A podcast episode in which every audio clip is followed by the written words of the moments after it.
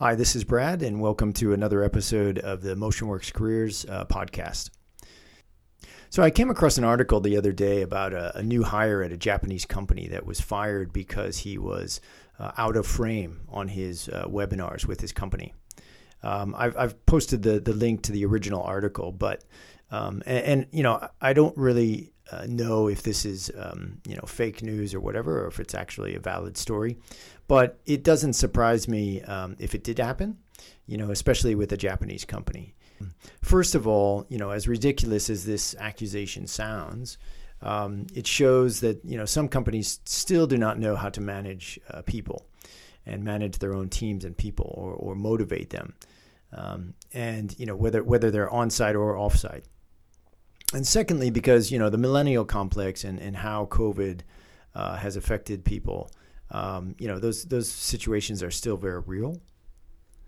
Um, so you know, part of me says you know this kid is lucky because um, you know this company uh, probably would have found a way to fire him anyway. Um, you know, since he did not really conform to their culture. Uh, but the other part of me says that you know uh, he, he, probably should have been aware or more aware of, of how he was perceived by his peers and, and definitely by his employers online. So, you know, I, I, do think that we, we have to have a fine line between, um, you know, no matter where we are in the, in the company ranks, uh, whether we're very junior or very senior, you know, we, we do have to be aware of how we're perceived by by management or even by our peers. But you know, going back to the the management decision, I, I do think that bad managers exist, uh, unfortunately, still everywhere, even online. And even before the the COVID days, you know, if you had a bad manager, you know, face to face, and now that manager is is online, probably that person is is, is worse of a manager now you know, unfortunately, I, have heard many cases of, of poor management and even micromanagement and, and, power harassment issues.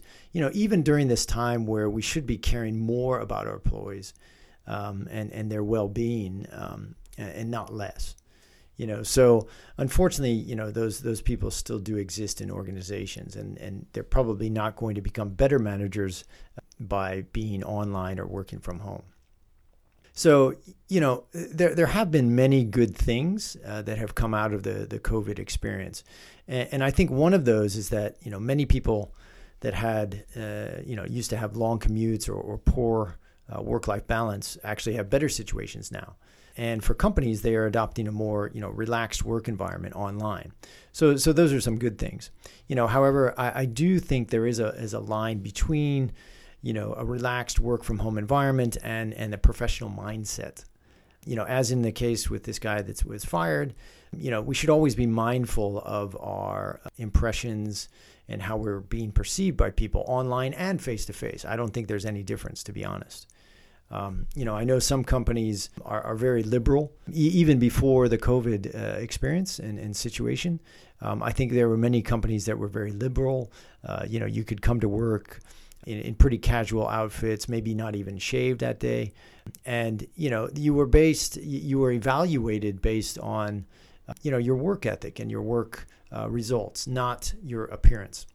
Um, obviously, there's a fine line. I mean, you, you need to, to follow proper uh, hygiene and, and, and etiquette. But I mean, for the most part, what we wear, uh, you know, shouldn't be, you know, a factor when we're being judged by our work performance.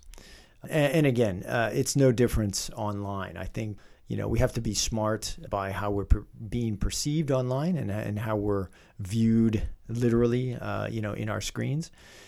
But you know, uh, we we do have to show our results and our professionalism as well, and I think that's more important than than how we're how, what we look like online or, or what you know what we uh, what's in the background of, of our screens. But uh, again, that's the fine line there you know, there there are going to be some companies that are always going to be uh, conservative, and you know, you're always going to be evaluated uh, based on on their conservativeness. Uh, and and how you conform to that or not.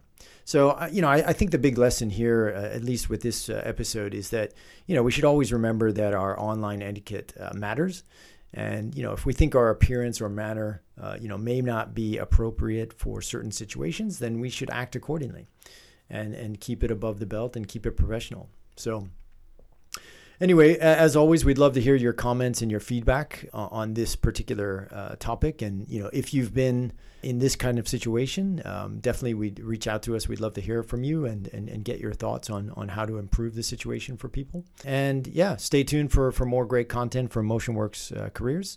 And we look forward to supporting your career.